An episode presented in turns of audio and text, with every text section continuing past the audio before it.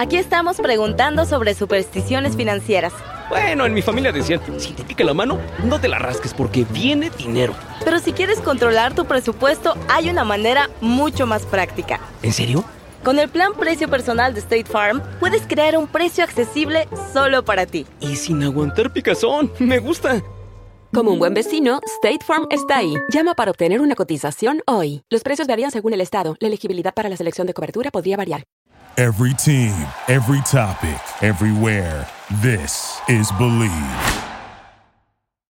Today's episode is brought to you by Cars.com. With over 2 million vehicles and 50,000 more added every day, Cars.com will match you with the perfect car for you, your budget, your life, your style. And if you're ready to say goodbye to your current car, Cars.com will get you an instant offer to cash it in. Just start by entering your license plate and get matched with a local dealer who will write you the check. So whether you're looking to buy or sell, just go to Cars.com. It's magical.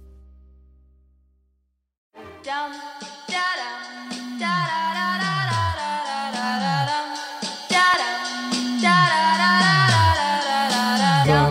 boom. This is gonna feel real good, alright? Most dope. Everybody, please put a thumb in the air.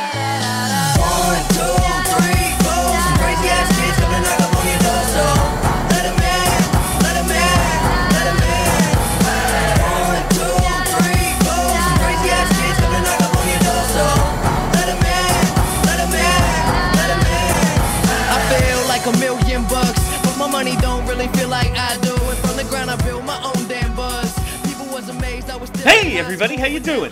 Well, that's good. Welcome to Broad Street Hockey Radio. That's right, BSH Radio. My name is Bill Matz. I'm your director of funny games for the evening.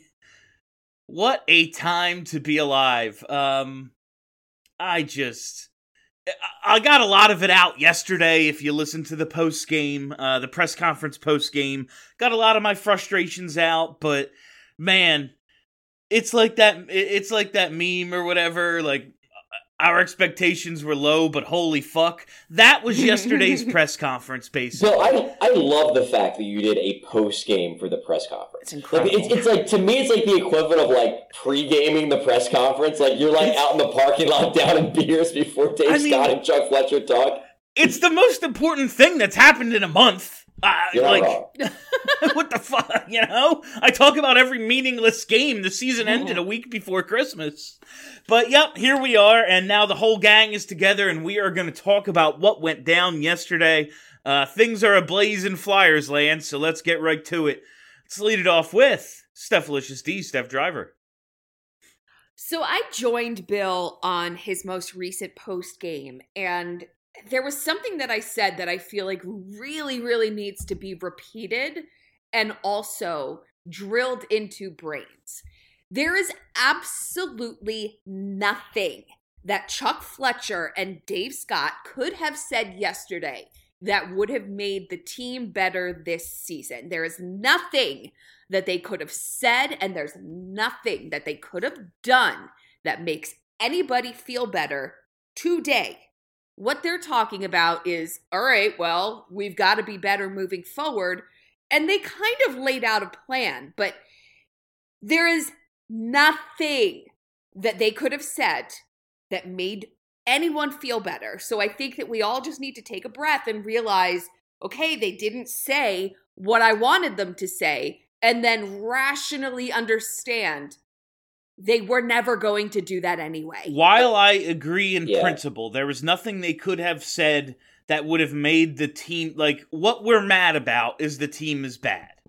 Yes. There's nothing they could have done yesterday. Like, oh, and better. now we have Cale Makar and Connor McDavid. Like that couldn't happen. That so cool. yeah, like that's impossible. So there's nothing that they could have done to fix that. However, they could have acknowledged that the team and organization as a whole is failing and needs a new direction. And what they did was double down on the current direction. Okay, but hold on. They could not have. Sure. Because. Sure, they could have. No, no, no. Listen. Why? No, they couldn't have because of trades. You want them to trade away everyone then they need leverage. They need to not be no no no don't don't cut me off. They need to not be out there saying this guy sucks, this guy sucks, No. this guy sucks. Everyone we have sucks and we need to get rid of them. Because if they're trying to get rid of them, they need to be able to say, "Hey, no, he's good. You want him." Who said anything about saying anybody sucks? There are no secrets. This team is out of the playoffs. They are not making any sort of run, and eh, you don't need to say a guy sucks to just be like, yeah, what we tried failed, and like they've lost 13 in a row. They said that. They've lost 13 in a row after losing 10 in a row. You need to recognize the franchise's direction is wrong, and they didn't. They said we're not gonna. They said they said we're not gonna rebuild. We're not gonna bottom out. Well, that means you're gonna they, double they down. They didn't say that. They That's exactly what they said. No, no, no, no, no, no, no, no. They- You're saying what they didn't say. No, What I think they did. actually said was they're going to aggressively retool, and what they actually So, said was they're this offseason they've again. grown everything that they can control, everything that they can control. They're controlling. They're throwing money at building the analytics department, at building, creating new positions for people. Um, everything that they can control outside of the on ice product. There's, gonna But be a they can lot. Of, actually theoretically They- control yeah, that. I mean, they're meant- which they're they meant to. theoretically can there's gonna be a I'm lot of talking about Dave synergy. Scott at this There's gonna be a lot of synergy. There's gonna be all sorts of corporate jargon. We heard all that. It's definitely Comcast definitely runs this team. We heard that. But no, they didn't recognize that the franchise needs a new direction. They said we're going to do this off season again. We're going to try to trade for Ryan Ellis a second time is what they basically said. They didn't say that. They didn't say that. aggressively retool is what they did this offseason. All right, I mean, they didn't not say that, but they didn't. Yeah, I say feel that. like we you are going to talk about that. yeah, yeah. Let's let's actually. You can't Can put intro? words in their Let's- mouth let's get- because they didn't say that. let's get into this during the actual they the discussion, not the exact intros. From Intros. the New York Times, Charlie O'Connor. Is this going to be the new bit? Are you going to say the New York Times every time, Bill? The failing New York Times, I didn't- actually. New York Times. I didn't last time, and I had to make up for it.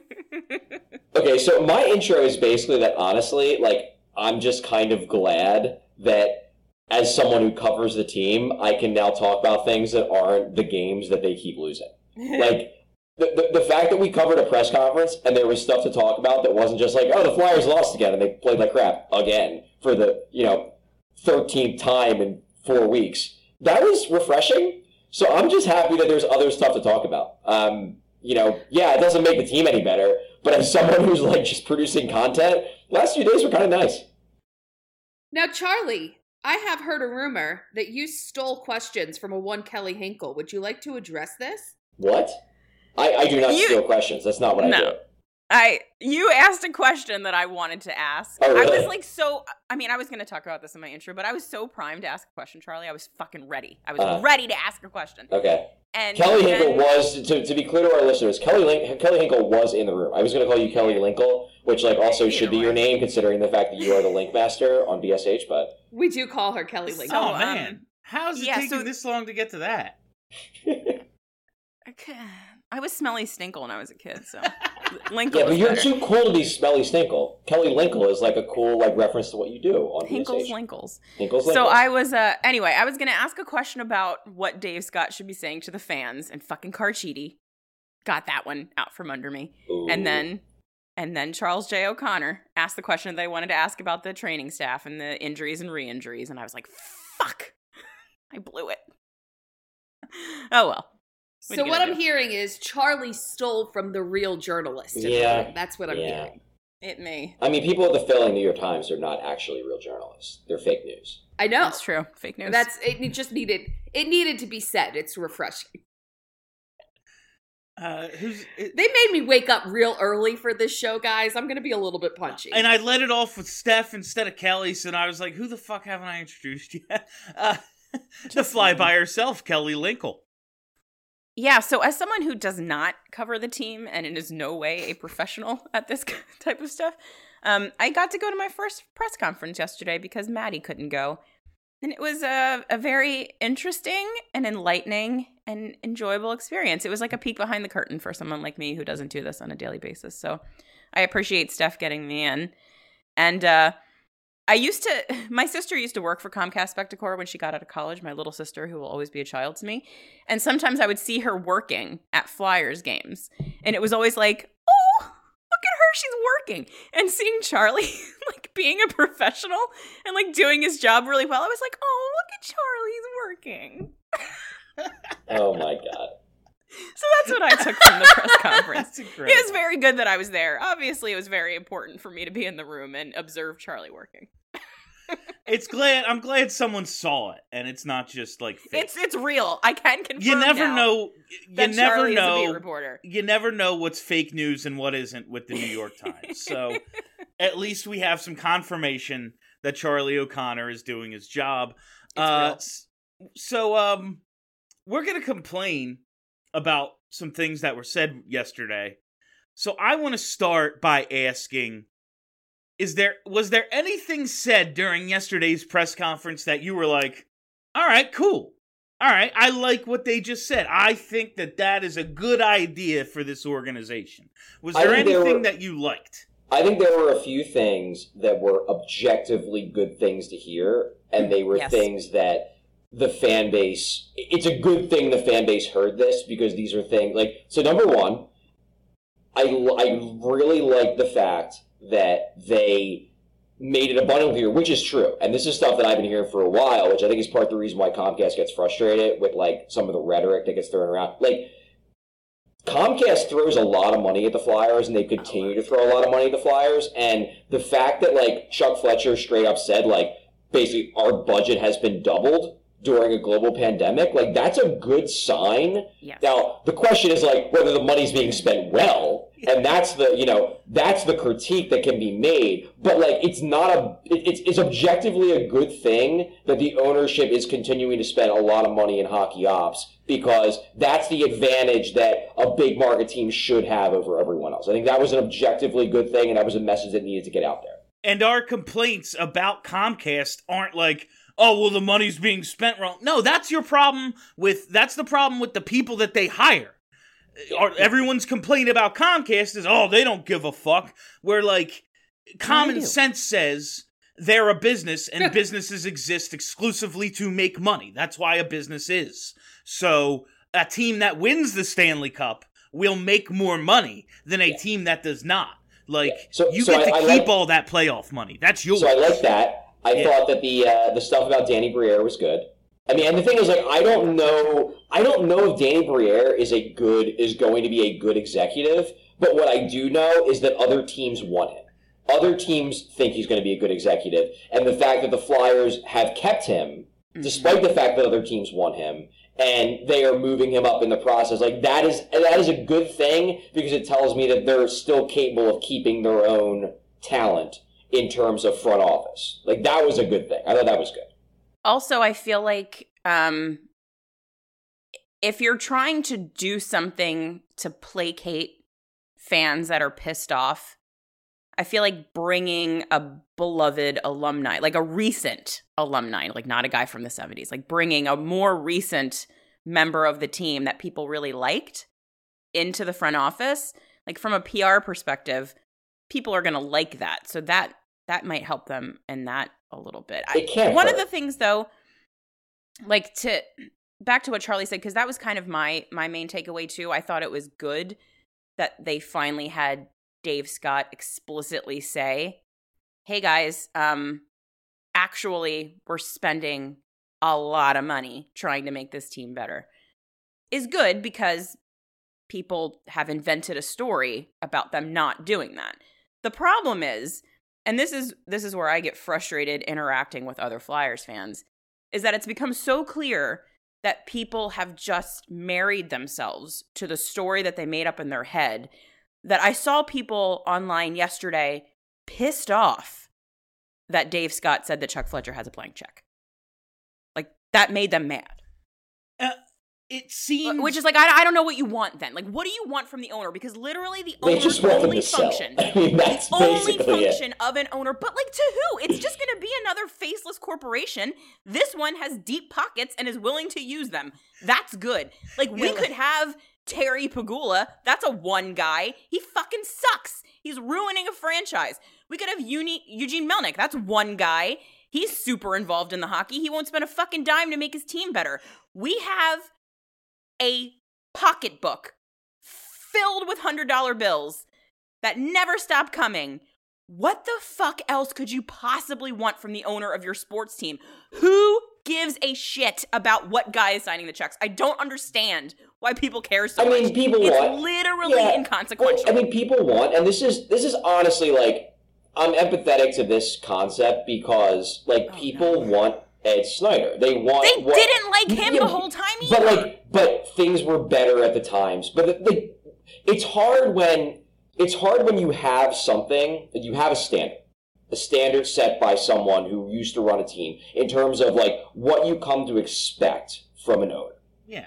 and then you don't have that anymore and then everything is compared to that owner. And that's the struggle that comcast is going through right now. It's the struggle the flyers fans are going through right now. And it's all amplified by the fact that the team sucks. So then everyone is like well the team didn't suck when we had ed. So like now that ev- everything that they are doing that isn't like ed like that's the reason. And it's not really the reason but at the same time like you think back to like hey, when the team lost a bunch of games 20 years ago, Ed would come out there and just like scream and yell. And we missed that because that was when the team was fun. And like, look, did it actually do anything? I don't No. know, but it was cathartic. No. And people want, And want that a lot of again. times a lot of times what it would do like after they lost to boston 4 nothing in 2011 uh you know ed snider comes Mm-hmm. out and he's pissed off and we all agree like this is unacceptable this can't happen but Then what'd we then, do?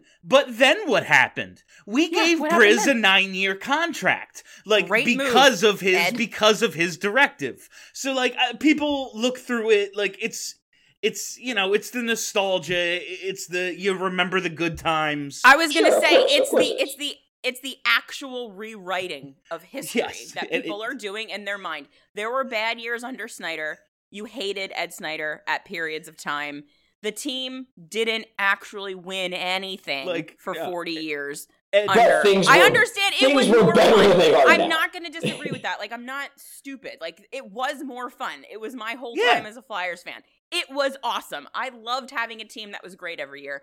But I feel like like that's not the top of what I want to achieve for this team. Like I don't want them to just be in the playoffs every year and maybe getting to the conference final. Like I want them to win a cup. And they never did under Ed Snider. And if we're being real Which- with Well, ourselves, they did let's way say back. Ed's Oh, I mean, yes. But In your lifetime, they in, in in mine and, and many other people's lifetimes that are older than me. I if Ed Snider was alive right now, let's be real, because Paul Holmgren and Bobby Clarke and the other dudes all love Chuck Fletcher. They fucking love Chuck Fletcher. They want him running this team. So if Ed Snider's listening to those guys the same way Dave Scott is, what's the likelihood that that Ed Snider doesn't also like Chuck Fletcher and want him to run the team? Well, I And don't if- know about that. The, the reason why I don't think that's the case I mean, I'm And- just making it up because Yeah. he's dead. So Yeah, well, fair. But like, the reason why I don't think that's the case is that there were a lot of people that Ed Snider really liked as people, like actual alumni who were on the team, who, when he got pissed off the team was doing bad, he just fired on a whim. Like, that Oh, was just I what was- he did. I was told that um I was told that the alumni were treated very well back then, Charlie. I was told that they never Yeah, had man. a bad thing Well, happen I mean, to he was Bill Barber Bill got a fair but then, like, shake. bring him back I was like gonna a say, yeah. Yeah, Bill Bill Barber got canned because Mark Recchi is a big piss baby, but everything was better I, I than think for the that alumni. we need to just kind of circle back to we want them not only to be fun, but we want them to win cups, which That'd again cool. Was said yesterday. It was said yesterday. We're not trying to just have a winning record. We're tr- we're winning. We want to win the Stanley Cup, which, like, let's just take a step back. That's important because we want that too. But- we don't just want a winning record. We want to win the cup. and I agree. However, like it's delusional at this point. It's it not. Is it? It's Them not saying they wanna Because win the Stanley everyone- Cup I mean, me- you start the season with a with a one out of thirty two percent chance of winning the cup. So like Colorado and Ottawa, same chance at the start of this season. No. I mean, well, on the most basic level, Yeah, if you're Yes. if you're waiting for talent, then no. Like We're I'm both a 50 If, 50 if shot we're just for everybody. looking at the the Like- most basic odds, the Philadelphia Flyers right now saying they want to compete and for and win the Stanley Cup is like me saying I want to be president of the United fucking States. Like, Would except I actually have a chance because the world is fucked. well, you're not old enough well, yet, here's are the you? thing though, like I will be by the next election. like You thi- sure? this is the thing that makes sense to debate. Like this is the stuff I want to talk about. I want to talk about Yeah. Chuck Fletcher down. I don't fucking want to talk about the guy that signs the checks ever again. He does not matter to any of what we care about here.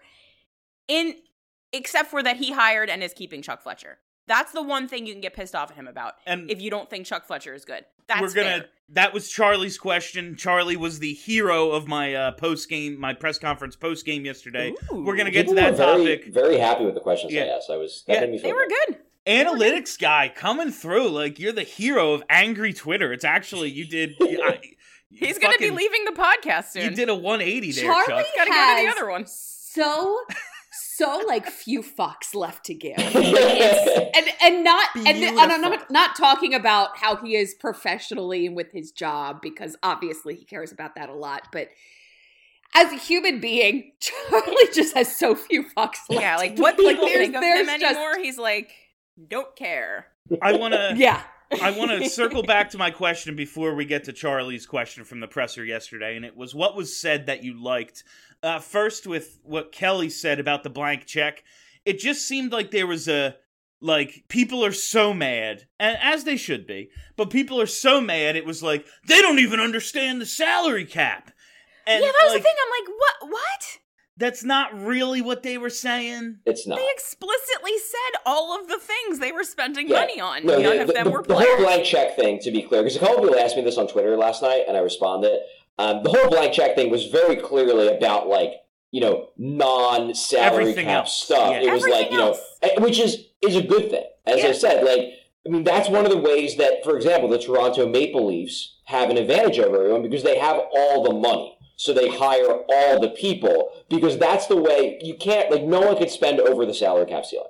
But the rich teams can spend on literally everything else, and that's how they outspend like the you know not even the Arizona Coyotes because they don't even spend at the salary cap, but like that's how you outspend like the Calgary Flames because like pretty much like two thirds of the teams spend to the cap, but not all of those teams can also spend all of the money on other shit, and the Yeah, Flyers another hundred on analytics. Like Yeah, and the Flyers can, and the Flyers do, and that was what the blank check statement was. It had nothing to do with salary cap shit because, yeah, like unfortunately for the Flyers, can't do that anymore. It'd be great if they could because they'd probably be a better team, They'd as we saw so under Ed good. Snider. Yeah. No, and like, if you want things to be like they were under Ed Snider, you know, there's all the stories of if you're the general manager, if you're the captain of the team, whatever, you go to Ed, you tell Ed what you need, and he goes, okay, let me get that for you. So that's very much in line with the. So there were some good things uh, in terms of the Danny Briere stuff. While I don't want a uh, another alumni running this team, he does check the box of like he's not Paul Holmgren or he he's not like Dave Brown or something. He's actually a player who was excellent for this franchise. Um, Recently. yeah, and recently, like I said, if we're gonna do this, if we're gonna turn it over to another former Flyer, which not at the top of my list, but if you're gonna do it, please do what Colorado did and be like, here you go, Joe Sakic. Like, you know, Yeah, right? Danny Briere, a close, at least somewhat facsimile of Joe Sakic. Like, you know, uh, so that's good. It's stuff they actually said. It the thing they didn't.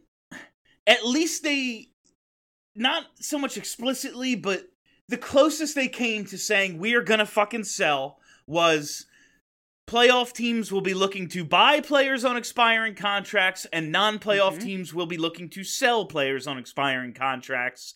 At least that was an acknowledgement that like you know they explicitly said like you know Giroux this is up to him because he's got the no move.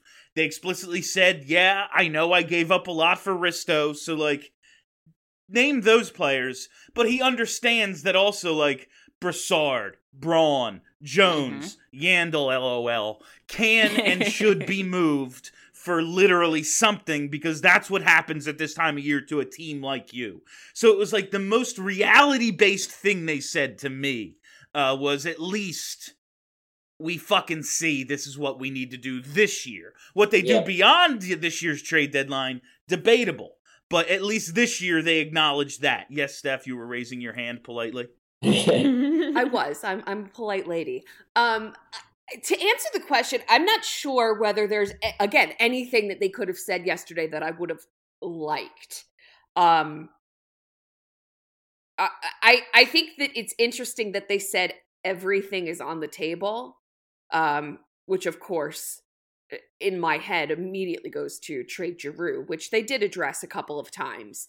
Um I don't. Uh, I, I listened to your post game, and it feels like a lot of people think that they're going to re-sign Ristolainen. I Mhm. didn't. I did not get that impression. I didn't get that impression. Like I think that they said he's here. If he wants to stay, we'll talk. If he doesn't want to stay, that's fine. Like that's stay, the yeah. impression that I got. Yeah. The fact that he hasn't The been impression re-signed. Thank you. Right. Like he and he may not want to stay here. Why like would this ya? team, he just came from a dumpster Yeah, why fire the to come to another dumpster fire. Like We got to get to 19 just- losses, so and- Risto knows he's got to get the fuck out. right and like he's at least proven here that he can play in the NHL which he could not he didn't prove in Buffalo so he has more value in my opinion if I were Rasmus Ristolainen I would not want to stay here No, like I, f- I He's feel like exactly- a playoff team. Yeah, a- a playoff team is the idea of a big, bruising, right-handed defenseman for a team that thinks they're going to win the Stanley Cup this year. Like that's going to be Chuck's going to be able to get something for Ristolainen if They're gonna get- Oh, of course. they're gonna maybe not the first round pick, but like No, but they're gonna get a they'll a second. substantial. Yeah, Yeah, I think like they'll get a second. what did they get? Although, what did they get for Braydon Coburn? They got a first for him, right? They did. No, I mean there is a there is a scenario where like if the bidding goes high enough, they could get a first for Ristolainen. But Yeah. like I'm not willing to say that's gonna happen. No, I don't think the the asking price. Like Yeah. I don't Like, think that's if- the if- going if rate. That's not the sticker price. And it could. They Yeah. could theoretically get a first for Risto. I think that the thing with Risto that, and this is like maybe kind of a uh, kind of a repudiation of the Flyers, but the thing with Risto is that it is hundred percent true that there were quite a few other teams that really wanted Risto in the offseason and were willing to offer a first round pick in the offseason. The problem is, is that I think a lot of those teams that were willing to give that kind of price for Risto are bad. Which I mean, there might be a correlation there. like I know, but one of the teams that really wanted Risto was Montreal. I can say that with a fact. And like, they're not going to be trading for Risto at the deadline because they're even worse than the Flyers. Oh, can I tell you one thing? This just popped into my head that Sure. that Chuck said that that I didn't really love. Um, kind of doubled down on the idea that they need to be a big bruising hockey team because of the Islanders, Yeah, that was bad. which I didn't like that because like again, it doesn't take a lot of analysis or thought. You just look at the best teams in the league right now. They're not big hulking bruising hockey teams overall. Like sure there's that element on most of them. But like that's not how they built the team. I just so my my issue with that isn't even that like bruising physical players aren't important because I believe they are. I do. I agree. I, I, I have think a that I think that helps, especially in a division like the Metro. But what I don't like, and I never liked this. This is something that the Flyers have done a lot over the years. This is like pre you know, pre Dave Scott. What I don't like is I don't like a team building a team as a reaction to other teams. Yeah. I like it when a Yeah. team builds the best team they can make and forces I- other teams to react to them. And I think for too long the Flyers have been like, well, we need to do this because that's what this team does, and we need to match up with them. Like, no, build a really good team and be the team that other teams are like, hey, you know what? Like that defense is so fast. We need to build a way to do, you know to match up against how great the Flyers are. Like that's Or- what that's what the Flyers should be trying to, not trying to be like, And- well, and like we need to last match up with Tom Wilson. Like, no, or like, look at the or look at the good team. Canes. Like match up with the Canes. the best team in the Metro. Like, why Or are we the la- matching I up mean, with the the, last Islanders? time- the last time that the Flyers had any type of impact on the NHL as a whole was Shane Gostisbehere. When Shane Gostisbehere came into the league his rookie season and he was he had like lightning in a bottle. That was that was the time when other teams in the NHL were like, "Oh, Did we need to do this too." did have a little chuckle We don't, we don't know what yeah. Chuck saying that with the- Shane they need a, a, a puck mover. I had a little chuckle. That that was fun. That Yeah. was- Did you have one? Um, there was something else that Chuck said, or it was Dave. It could have been both of them at this point. I don't exactly remember. Um, but they did say there are good pieces here, and I know that pissed off a lot of people. But I completely agree. There are good There are- I mean, pieces here. Sean Couturier is two years off of his Selke Trophy win. I do think a lot of people have forgotten that like Sean Couturier is a really good player.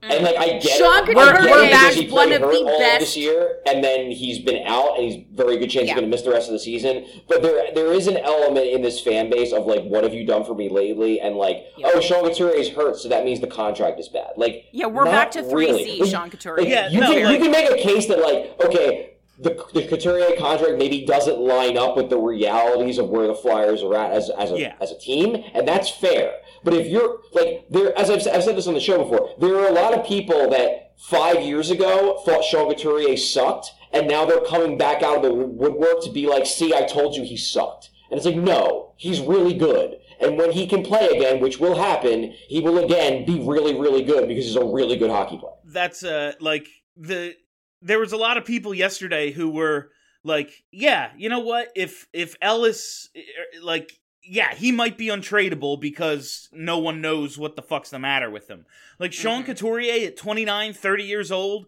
his contract is not untradeable and a lot of people were talking like that like yeah the last two years major disappointment he's dealt with injuries it's bad sean couturier is not untradeable he's a variable very tradable piece and I agree, Steph. The pieces are good. There are good pieces here. I think what people were mad about though yesterday is when they said the core is good. Oh God, here we go. because there is no core. The core is bad. That's why the team is bad. people the way that people obsess with th- that word and the definition that people have kind of like a added to like in my mind and maybe i'm crazy saying the core of the hockey team does not mean the best players on the hockey team. Like at all even a I little mean, your bit. core pieces. it could it could if you had a really really good hockey team. The core could be the good players but we don't have a really good hockey team. So the core players are not I feel like people heard that and they in their mind were like, well then that means Kevin Hayes is going to be our best center. If that's the core, then Kevin Hayes has to be the best and you can't go above that. Like that's not what he was saying. He explicitly said, we have a core, the core is good, and we need to get more top end talent to supplement the core. So we have a core that's you know, it's all right. It's not bad, but it's good. If we get players better than them, it's good. So I think Now this all of a sudden they're better too. I think this is Do a good. other fan Sorry, go ahead. No, it's do only other us. fan bases use the word core like the Flyers Yeah, do? Because it- I've never heard Nah, it's a thing. like, but but it's so much. I mean, it's a lot, but it, it is People are it's obsessed it definitely a thing. I feel like it's a thing that gets used when and a there- moving target. Which when is there isn't full agreement on what the core actually is. Like, I don't think anyone in Edmonton really talks about the core because everyone knows the core is McDavid and Draisaitl. Like, why bother talking about it? We all fucking know that they're the core. Whereas if you're a team that like it's kind of nebulous, you talk about it a lot because you're trying to figure out what actually is your core. And that's I think when you've lost 13 in a row and you're in last place in a division that features like the Devils, um, don't tell me the core is good. Like, don't So tell me the the core is good. That's so a lot. here's the thing. It's not. No. That's why you're bad. Okay. So some people have decided that the core is whatever was intact from 10 years on to today, which means Claude Giroux. Claude Giroux is an excellent hockey player, not the reason why this team is losing. Sure. If Claude Giroux is the core, the middle, the bit at the center, and you haven't built out anything around the core, that's why the team is bad. Well, If you are simply acknowledging that the core, meaning the little nugget that exists that you have to build around is Kevin Hayes and Ryan Ellis and Sean Couturier because either they're very good, like Sean Couturier, or because you are like just factually not getting out of those contracts, so they're going to be there. That's the core. They're just saying these are the guys that we're going to have to build around either because we want to keep them or we're stuck with them. Whatever the case may be, that's just what it is. So now you build around the core. Like I don't understand what's negative about saying these are the players we're going to build Well, around. what's It doesn't negative mean about they're the best. What's negative about it, and it just it's an understandable reason for it to be negative. What's negative about it is that people look at it and it's like this is your core. It's just not good It enough should to be be, better. It should be better without question, but I think that they acknowledged that they need to get players better than the ones that they have. Yeah, let's let's take a break, and then I do. I actually want to use this as a, as a segue into something I really want to talk about about this whole core thing about getting better players. But let's take a break first. All right, we're going to be back on the other side. Charlie set it up. Way to go, Chuck. You're the new host. Uh, Oh yeah. uh, yeah, we'll be back. Just uh, stick through this break, and we're going to continue talking about that shit show press conference yesterday. This is advertiser content brought to you by Frito Lay. Hello, I'm Chip Murphy, here to get you ready for the big tournament. Tonight we'll break down. We break down who will be cutting. Cut! What are you two doing? Sorry, Chip. Prez here got his feathers ruffled when I told him Ruffles has zero chance of winning the title. And I was letting Dip know that she is not taking into account Ruffles' iconic ridges. Guys, it's March. We have to start talking about the tournament. We are. It is the 2023 Frito Lay Snack It. We're talking about big time matchups between Cheetos, Smart Food, Lay's, Sun Chips, and more. Just head to the Frito Lay Snack Bracket and vote for your favorite chip, pretzel, or dip for a chance to win up to $1,000 or a year's worth of snacks. This sounds great. Keep up the good work. Just go to fritolaysnackit.sbnation.com. No purchase necessary. Sweepstakes ends 4-3-2023. Void where prohibited. Here's worth of snacks awarded in the form of 52 coupons, each good for one bag of chips. See official rules at fritolaysnackit.sbnation.com. All right, fam, we are back, and we are talking about the core of the Philadelphia Flyers. It was it was laid out to us by uh, upper management yesterday that the core of the team is Sean Couturier, Kevin Hayes, and Ryan Ellis, and they did not name Carter Hart. And I think that's where a lot of the uh, a lot of the consternation about no, this I, I subject. mean that's that's bullshit. Like that's a that's a social media creation because they're not trading Carter Hart. No, That I was- didn't. That, that, I that was, think that was was a probably Dave just like a Scott brain forgot to fart. say No, I didn't- Hart. I wouldn't say that they. Oh well, we're not trading Carter Hart. It's just when you look at, we're talking about the core. Kelly laid it out perfectly before the break. The core is what you build around. Well, they need to build around number seventy nine, and those other three guys can come or go as they please because they don't fit the timeline of when we're actually going to be good Well, again. Like Carter Hart. does. Carter Hart is the key to everything. He is the only core piece as far as I'm concerned at this point. So Farabee, here's does- the thing. Farabee does definitely does. Okay, Our- yeah, go ahead. Farabee I I'm just shouldn't gonna. be I just want to ask Bill. I just we'll want to ask Bill fundamentally because I, I feel like we're going back and forth. I just want to know fundamentally for Bill, do you believe that there's a zero percent chance that Chuck Fletcher could aggressively retool this team into something good? Do you Yes. believe that there's a zero percent chance that he is going to accomplish what they're setting out to do? Zero percent. Okay, that's. I just wanted to to know. Well, that's where Bill's at, which is fair. Fair so, enough. so this is what I wanted What's to he ever done? This is the this is the Ryan issue. Ellis, I mean, it's not his fault Ryan Well, I Ellis mean, got hurt. Like, it. he did ship out two bum players. True, for he might Ryan be. ba- He might be bad. No one knows. He's not. he healthy. could suck. No, so this this is the thing I wanted to talk about because this was probably my biggest issue with the presser. Like a lot of people are going to have issues with like I think more visceral things. My biggest issue was that we talked to, we, we talked to Fletcher, and I thought this was actually a very revealing statement for Fletcher. It, it's been it's been thrown around, it's been danced around for a while, but Fletcher flat out saying that we need more high end talent. That was refreshing. That was refreshing because it's something everyone kind of knows. Vino talked about it a little bit, maybe like two or three weeks before he was fired, where it was basically like, "Hey, like you know, we know we're a team that has to win with depth because we might not have the top end guys other other teams have." But like, this is the first time that the GM was straight up saying like, "Hey, we need stars. We need guys that can actually move the needle and scare other teams." This is something we've been talking about for a long time, and like that was cool to hear that. But then you say We're not gonna try to get- bo- we're not going to bottom out.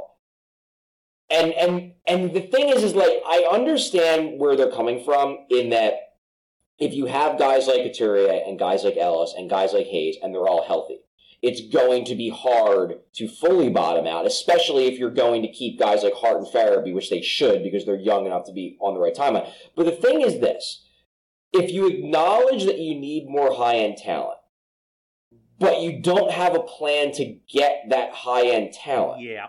then what are we actually doing here? Because like like like the, the there's three ways you get high end talent, really. There's three ways. There is number one, you draft in the top five of the draft a couple years in a row, and you get guys that have a good chance of being high end talent. Number two, you get really lucky and you draft somebody later in the draft who becomes someone who is a star. You get a Nikita Kucherov, you get a Brayden Point, hell, you get a Claude Giroux. That's number two. Number three is you convince someone in free agency or via trade who is a star, who is an established star, to come to Philadelphia. So, like, what are we actually doing here?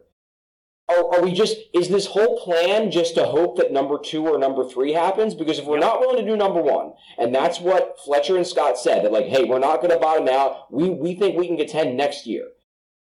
If that's the case, where are you getting the guys who you say that the team needs to be really good? Because if you're not, if you don't have a plan to get them, then you're just spinning your wheels. And that was the big concern I had coming out of that press conference is that they they correctly identified a major issue, but like how are you going to address it? And I don't know if they have a plan to address it beyond we're just going to keep making draft picks and hopefully we get another Claude Giroux at pick number 17.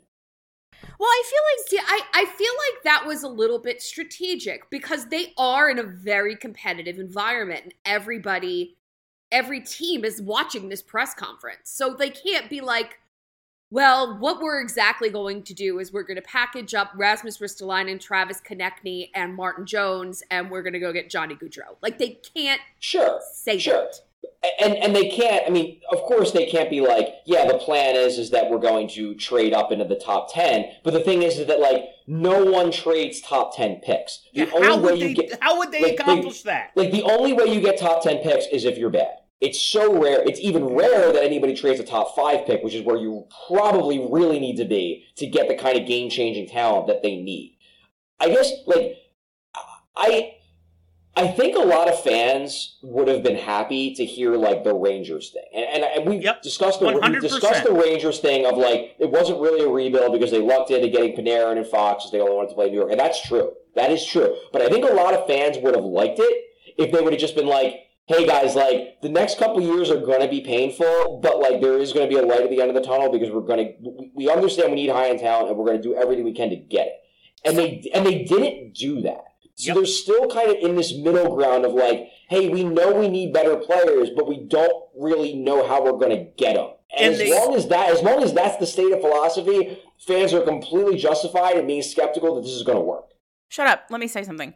Okay. What if part of Chuck's plan is they might have a top five pick this season? Like, there's no reason to believe That is true. they won't get a No, lottery they're- they're pick this season. They're- They're this so bad and it ain't getting if, if part of the plan is we're probably going to get a pretty good draft pick this year, so there's one guy we might be able to pick up.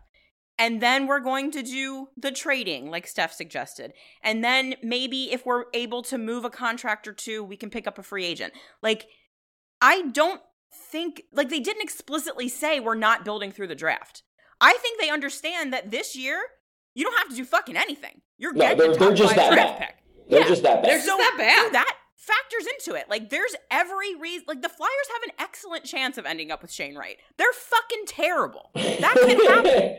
And that is So one of the reasons. if- that's one of the reasons why I'm not that mad about the rest of the season because it's like, look, if you're gonna suck, really suck, and they really fucking suck. Let's go. Oh. So, i- if that's if that's part of the plan, like, it's a reasonable plan. Like, they don't have to tank. They're tanking. No, they're doing they it. They're it. they don't have to tank this year, but like Charlie said, um, it has to be like you can't just. Yes, the Rangers got lucky, but they still had multiple picks, high picks. Like, did Those they? guys aren't even the good players. But they also They didn't have a first round pick for three years in a row. They put themselves in that position to be able to do the things they did, and they got lucky because they play in Manhattan. So fucking Artemi Panarin wanted to go there. Also, Like- I don't. Did the Rangers ever like explicitly tank? They got really lucky with lottery. They got they they Real purposely traded away guys like they traded away Yes. Kevin Hayes. They traded guys Yeah. away that one year where that was One right year. that was right after they said like, hey, we're gonna rebuild. They sent a letter, and then that offseason they found out that Artemi Panarin wanted to come be a Ranger, and it's like, all right, well, I guess we're not rebuilding anymore. Which I mean, fair. Like if, if one of the top ten players in the game tells you, "Hey, I want to be on your team," you pivot. Like I'm not giving them shit for it. But I'm just it- saying that a lot of that was luck. What bothered me a lot about what they said in terms of we're not going to bottom out, we're not going to go through. It's always when they don't want to do it. It's always a twelve year rebuild or so. Like what they say, a five or six year rebuild or whatever yeah, they said yeah. yesterday. Scott said like, I don't see this as being a three, four, five year. Yeah, it, it doesn't have to be. It could be two, like, whatever. It's always that. Like, oh, I don't want to go through a 25 year rebuild. Like, yeah, okay, fine. Um, Uh, like, what bothered me was the acknowledgement. Well, yeah, you know, the best way to get the top end talent is to draft it. We won't be doing that. Like, that is. They that didn't is say that though. They didn't say that. You're you're adding on to what they said. the best way to do it is to be at the top of the draft. We will not be Which they bottoming are. out. Well, they are this year. But Wait, but- they but- are but- this but year. They don't One need to is year. bottom So they're going to add one guy. They're going to add a Claude Giroux replacement, maybe. Like we've seen, we have seen specifically in this organization, one year at the top of the draft, you might get Nolan Patrick or JVR who do not move the needle at all. You need multiple lottery. You need lottery Yeah, tickets. I- I- you I need as that. I think many of these need multiple guys as you can get. You, I, I saw someone refer to Shane Wright as Nolan Patrick online. The It's other day, and happening that a made me lot. laugh. It's happening a lot. I just can't. I can't get upset about things that haven't happened yet. Like they're already going to have a top five pick this year. They don't need to bottom out. It's already as bad as it's going to get. Yeah. Like this is. So, this so is- here's here's the one thing I will say to people who are like very very negative coming out of this press conference and very negative, like basically the, the people that are coming out of this thinking that like these guys just don't get it. They don't get how bad things are. They don't get how broken the organization is. And that is a that's a that's a it's a fair opinion to hold. I don't quite I'm not, I'm not quite at that level, but like it's a fair opinion to hold. My point to those people is that if you if that's actually true, and I've kind of made variations of this argument before, but like if that's actually true, and the Flyers just suck at talent evaluation, Chuck Fletcher is going to have another offseason like last offseason where he aggressively retools and the team is still bad because it just doesn't have enough talent. If if that's the case, then they're gonna be bad accidentally. Like that's the thing where it's like like this year they intend it to be good, and they're bad. And if things are just so bad internally, they're gonna keep being bad for quite a few mm-hmm. years, and they're gonna get those picks accidentally. So you might end up with what you want anyway, just not intentionally.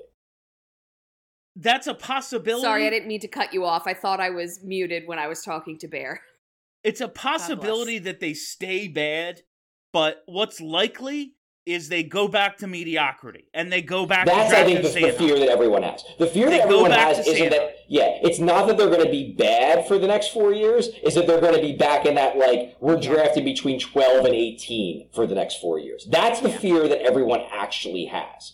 Because I think I think if you if you hook most Flyers fans up to a lie detector and like they're going to act like you know oh things are terrible this organization is a dumpster fire this team is the worst team ever they're going to say that but if you hook them up to a lie detector I think they will agree that like if everyone was healthy and they weren't having the fucking injury year from hell, this team isn't awful. Mm-hmm. I think their concern is that the team, even with those guys, isn't great. And it doesn't have a path to become great. And that's the fear is that like, okay, we're gonna we're gonna run this back, we're gonna, you know, trade Travis Konecny for another young four. We're gonna, you know, flip flop Sanheim for somebody. We're gonna maybe move Atkinson, and we're gonna get new pieces. But like, it's just shuffling deck chairs on the Titanic because like you're not actually bringing in more talent. You're just bringing in different talent that allows them to be mediocre in a different way. That's I think the big fear. which is Understandable. which is like what happened this year until the injuries. Yes. Uh, so yes. I, I, I've been I alluded to it like an hour ago. We're gonna get to Charlie's question in the press conference that had everyone a buzz yesterday. Why is Chuck Fletcher Dave Scott's guy? Why is it? Why does it seem that Chuck uh, Fletcher, not Charlie O'Connor, why does it seem that Chuck Fletcher is Hey, if gonna they be? want to hire me as GM, like I mean, I would I'm not, love not it. to lobby for the job, but I'm down. If Dave if Dave Scott is going to be handing somebody a blank check, why is it going to be Chuck Fletcher? Um it's a real fair question because man, this dude has accomplished very little in his uh in his tenure as an NHL general manager. Um the last 2 years in Philadelphia specifically have been abject disasters. So, why do we think they're so confident in Chuck Fletcher? They're just comfortable? So I we were joking before we started recording about how Dave Scott is like the rich nerd that wants to sit at the cool kids table and he can't understand why no one will let him sit at the cool kids table. Um and I think that the cool kids hockey guys in the organization tell him that Chuck Fletcher is good. And so he listens to them. I do whole I do wholeheartedly believe that Dave Scott does not really think he knows anything about hockey. I think Dave Scott listens to the hockey people that he thinks are very smart Yeah. and cool and he does what they suggest. And I think that the advisors in the organization like Chuck Fletcher, so they're going to keep him. I don't know if I would keep him after the season, but I mean the fact of the matter is that they're gonna. So like, you know, just sit in it and, you know, think about things with that reality, but um, I took I took two things away from it. Uh one when it is time to replace Chuck Fletcher, probably with Danny Briere, Chuck Fletcher is the new uh Paul Holmgren. Like Oh, he ain't- probably. He ain't, getting fired. He's getting Nobody fired. gets fired, up. Bill. He gonna be the president. no one gets fired. like he's gonna like that's kind of and this is all conjecture. I have no idea. But I, I I just feel like like kelly said he's the hockey guy. Dave scott knows what he doesn't know. I think that's pretty Yes. obvious. Yeah, Like, he agree with that. acknowledges he he knows that he's not that um and he wants the hockey guy and chuck fletcher's his hockey guy. Also what pissed me off about the thing and like whatever that's you do need hockey people none of them it's going to be one of those guys as much as we want it to be like Dr. T or whatever. It's going to be a Chuck Fletcher. Um the thing that kind of pissed me off about the answer was that he likes the organization we that he that Chuck has built and uh, he's never seen a front office work so collaboratively. Um his answer to the question was a shot at Ron Hextall, which Yes. Sorry, bro, that's over now. This is this is Chuck's teams. Uh, we're we're done with this. It's been three years.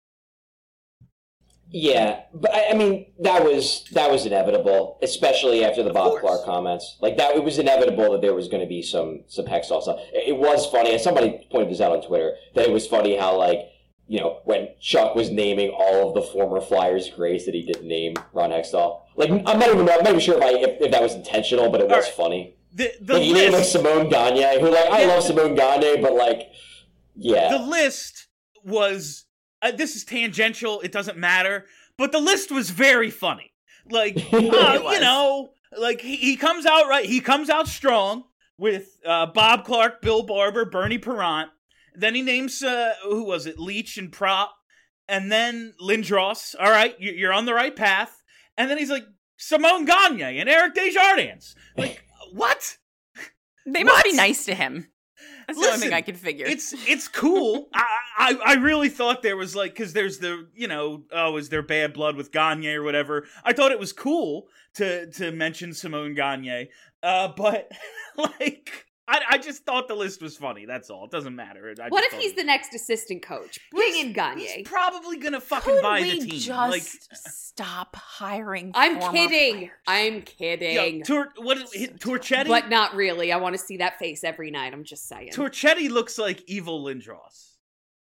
His face is like a lot. It's If like an he's, He's a a, very intense man. if you took Eric Lindros's eyebrows off and Mhm. replaced them with the eyebrows of the Russian coach in Miracle, that's that's Torchetti. which I'm all for. It's perfect. Everybody wants somebody to All right. yell at them. But so why is why is Chuck Fletcher the guy? Do you guys do you, do you guys have an answer? Because he just is, man. I don't know. Because he is. Because he is. Like this uh I don't know. I listed his list of trades here. Any of them all that inspiring? The Ellis trade was good. The Ellis trade was good until Ellis died, and and It's isn't still real a good like anymore. you can't Chuck Fletcher doesn't control dudes getting hurt. Like No, I'll, you're right. It was a good trade. I'll, I'll I'll bitch and complain and yell about shit all day. If Ellis never plays again for the team, it's still a good fucking trade because he traded two bums for a guy who might be good. Like Fair. didn't work, but those two definitely weren't gonna work. So whatever. Everything else, like I don't know, a fifth for Hayes's rights was pretty good. Cam People for Jake. were Jake. so mad about that when it happened. oh my god! Well, They're whole- so mad about the fifth. I just Oh, Yeah. people. Cam for. Jake was a hockey trade. I like that. Yeah. That was Yeah, But- that was a good trade. Yeah, the rest of them, whatever. Yeah. There's no I, I think not so. I think there. the big thing with Chuck and Dave Scott says this a lot whenever he's talking about the front office, and I think it's an important aspect of all of this to understand. And we sort of touched on it. It's he always brings up the concept of collaboration. That he loves that Chuck Fletcher is a collaborative guy, and that's kind of like that. That I think really explains why he's so cool with Chuck. Is that Chuck makes everyone, and this is like it's it's honestly I, I don't think it's coming from a bad place with Chuck, but it is from a strategic standpoint like not the worst thing because if you're a collaborative guy and you include everyone in your decision making process, that means that when shit fails, everyone kind of feels like they're part of the reason why it failed, mm. which is part of the reason why I think everyone finds it tough to pin all of this on Chuck. Because it's like, well, I can't get mad at Chuck for thinking that this team was going to be good because I thought this team was going to be good too. And the problem is, is that everyone who's making decisions on who should be running the show has been part of the decision making process. So they feel bad about blaming it on one person because they know they were part of it too. And I guess the issue with that is that like, if things go bad, no one there fully understands how bad it's gotten because they all think like, actually, we made good decisions. It was smart. Like, I think Chuck said at some point in the press conference, basically that like, you know, there's this is the biggest disconnect in my career between like what I think Mhm. the team is and what it actually is, and like, that's fair, but also like that should be concerning because if you think this team is good and it's this bad, then I'm not sure if you're the right person to make it good. But maybe Let's hand lear- that guy a maybe blank he's check. learning. Maybe that comment was meant to say like, "Hmm, I thought this was going to be good and it's bad." I don't. Maybe he that's uh, something that he learned. I mean, he's a smart guy. He is a smart guy. and And, he's and, like, I like on. Chuck as a person. I don't want him to get fired as a person. I I'm just saying. about as a person, I, am just saying that like, like there's there's a, there's a point where it gets to where you wonder if like does this group have the answers? And I'm not sure this group has the answers. I hope they do because it's a lot more fun to cover a good team than a bad team. But I'm not sure if this group has the answers in terms of finding a way to fix this team because they've tried two straight off seasons to make this team good and they've only made it worse. well, they didn't really I try the first this- one; they ran it back. this brings me to a really good point that I wanted to make earlier. Um, I I need people to get a, a little bit of a grasp around what the term excuse actually means and what reality actually is. So saying that they're dealing with COVID protocols and saying that they're dealing with injuries that have taken away hundreds of of man hours per game per se- in the season. Like that's not an excuse. That is in fact the reality and that is something that was said yesterday. Like yes, every team is dealing with players in the COVID protocol, but when you look at the Flyers, it is significantly more than the average team.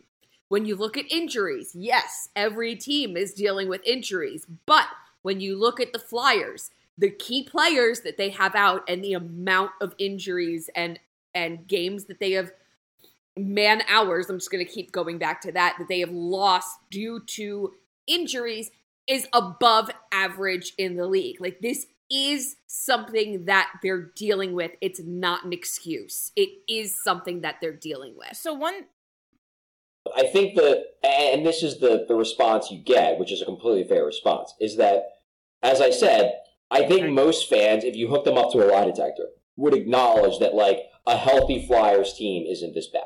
They're not. But the point is, is that even if they were healthy, they wouldn't be cup contenders. So this is something um another thing that I I kind of liked hearing from these two guys. So the injuries are a thing, sure.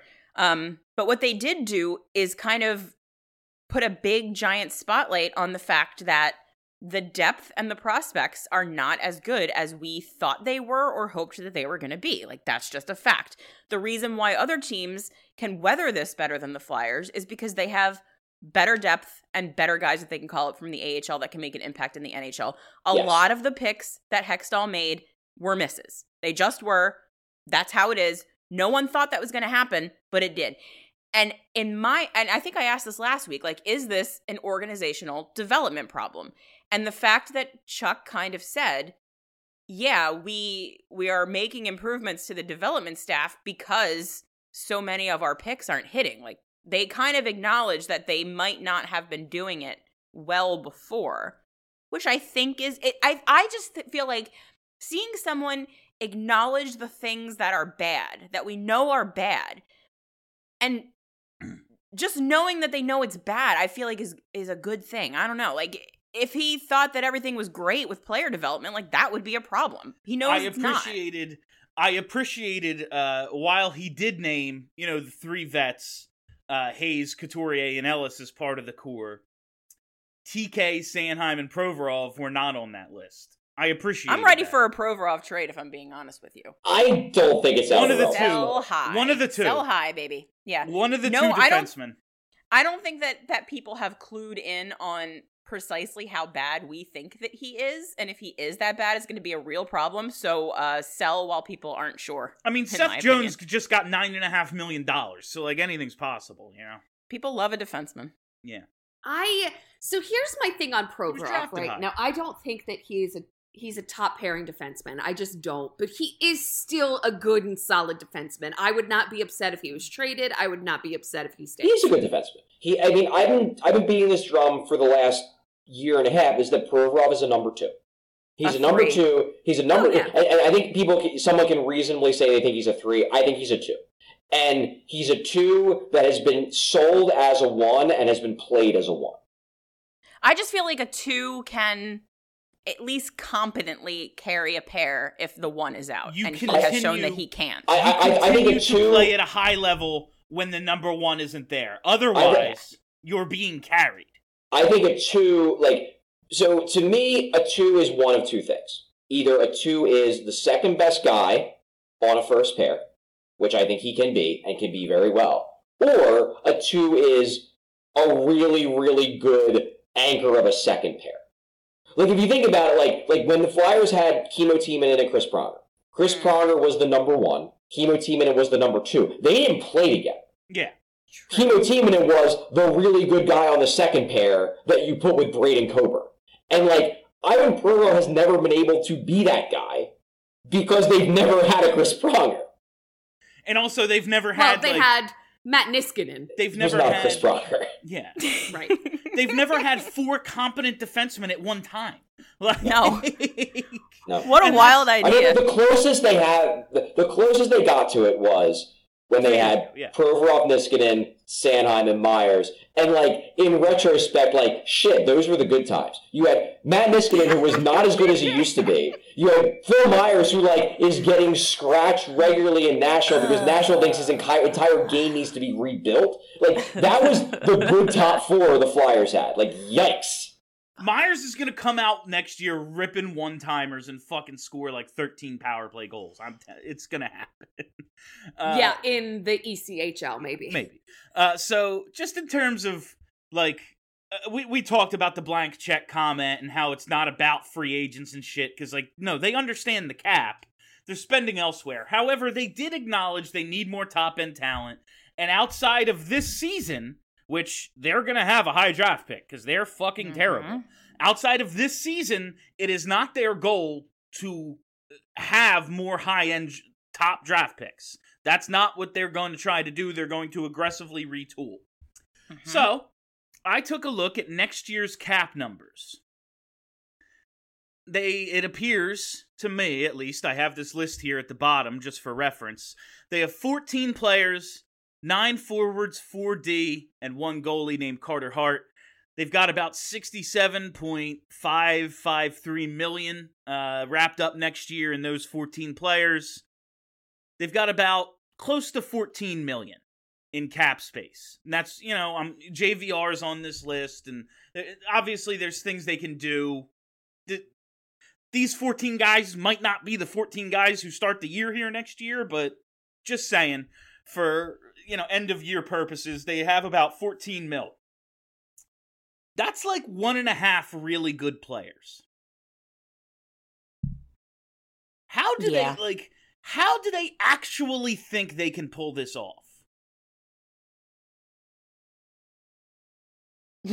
It's a really good question. the silence, I think. is, uh, No, like Yeah, the I'm trying- silence is the answer. I, I like don't know. yeah they they might be able to pull off some really fucking impressive trades but uh like go look at chuck fletcher's list of trades he's made anything imp- real impressive like i i don't know like I mean, th- th- so this goes back to what I said earlier, though, is that one of the positives of this, and I made this point before on other shows, that like part of the reason why I, I don't love the idea of tanking is because teams that actively tank, like it's pretty rare that those tanks actually work. The tanks that work Same are the the- unintentional tanks. It's when like you have a GM who thinks he's doing a good job and actually he's doing a shitty job, and because of that, they are bad for four straight years. Like Edmonton, hello. that could be what we're in for.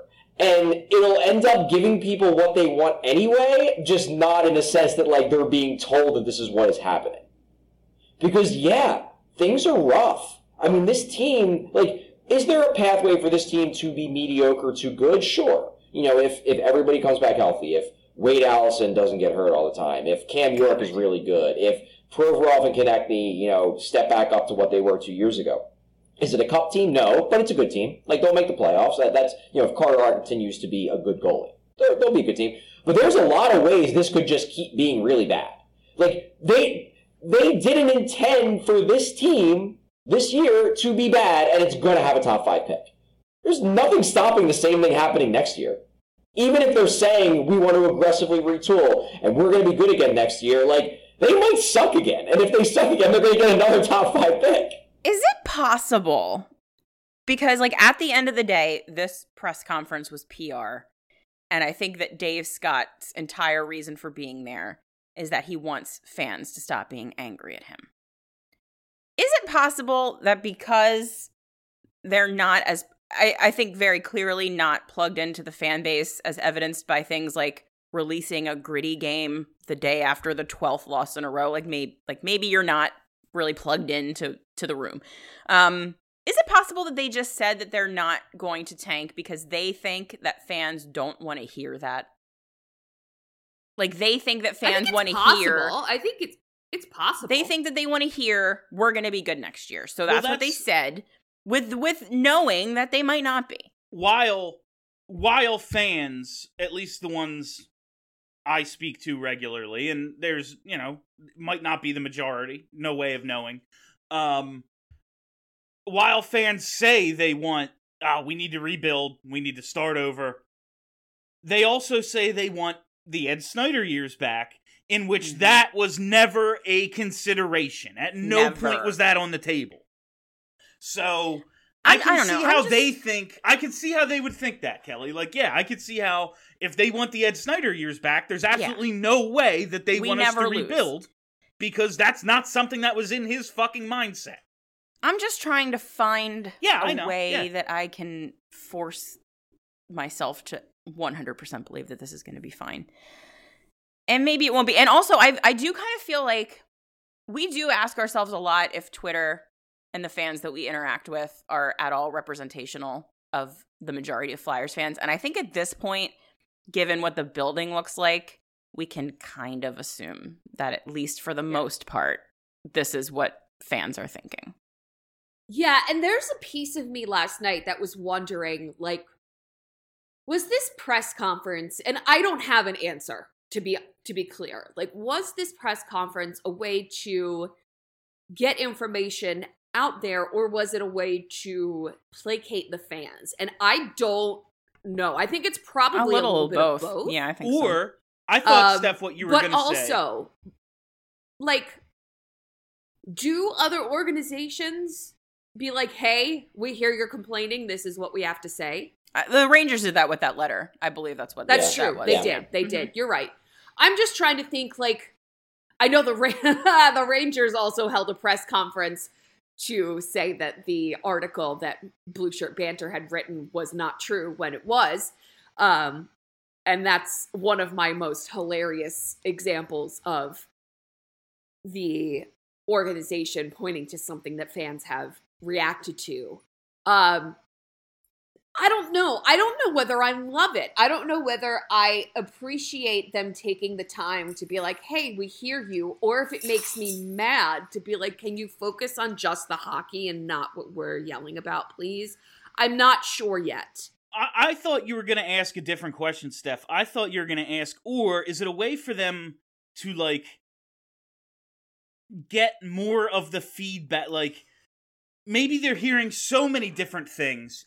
If they just come out and say a bunch of shit, then they will actually get the temperature of the fan base. You know, like what? That's a really great like, I- point. I, yeah. wonder if it's something like that. Because my first, uh, when it was all done, uh, I'm in the middle of I'm in the middle of talking to people in the post game yesterday, and I came up with the idea of, you know, people are so mad after this.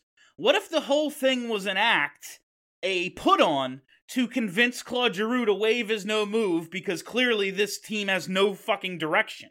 Like that was kind of my guess. So anything's possible. Yeah. yeah, I I agree with you. I'm just I'm frustrated with how the season has gone and I'm looking for just the most entertaining and amusing outcomes and I got to say having to work for like 12 15 hours every day this week is not entertaining for me, but losing 20 games, that would be entertaining for me because then we're getting close to the record in this season.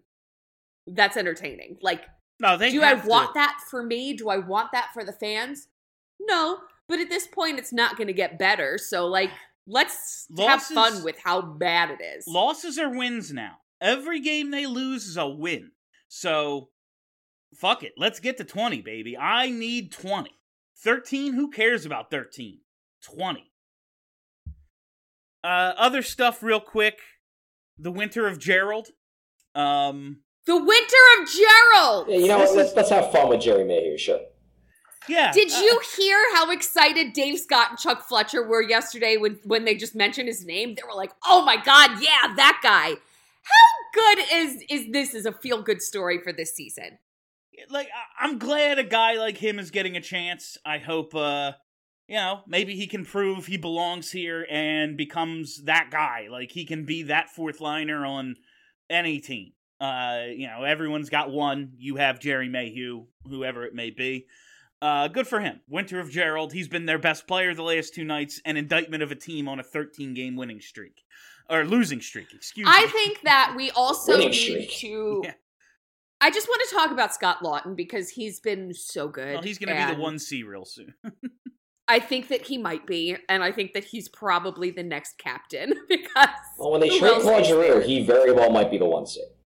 He might. And I don't necessarily think that would be bad. I have had a very complicated relationship with Scott Laughton over his time here, but I I'm just now I'm leaning fully in. This guy is one of the few, and I've said this for years, and he just keeps proving it. He is one of the few that shows up and busts his ass every single night. I think he's one of That's- the best flyers on the team right now. One of my fears when they do sell is it's going to be a team of Scott Laughton tryhards and they're going to win like five in a row. Like that's one of my real fears at this point. Well, if you have Scott Laughton as captain, he'll be like, listen, guys, I'm the one that's trying hard. Please, we're trying to lose here. Uh, what is the matter with Nate Thompson? All right, yeah, let's. Everything. All right, it's ten thirty. We'll wrap.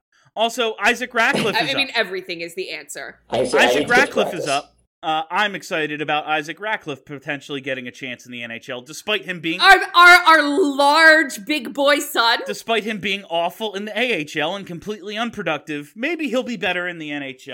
All right. someone someone needs just someone who is close enough to the ice where he can hear you you i know you need to yell remember you're a big boy because that i did that at a lehigh valley phantoms game he looked me in the eye and he was like i got you and then he went and checked some people so isaac ratcliffe remember you're a big boy Anyone got anything else? All right. That is all the time we have for you on BSH Radio this week. Thank you all for listening. Thank you for hanging out. If you haven't already, you got to hit that subscribe button. Search Broad Street Hockey wherever there are podcasts, and boom, content, content, content. Uh, it's great. Maybe leave us a five star review, say some nice words. It's great for our egos and our mental health. Uh, that's it. My name is Bill Matz for Charlie, for Kelly, for Steph. Have a great week, everybody. Are you ready to talk about sports? Who's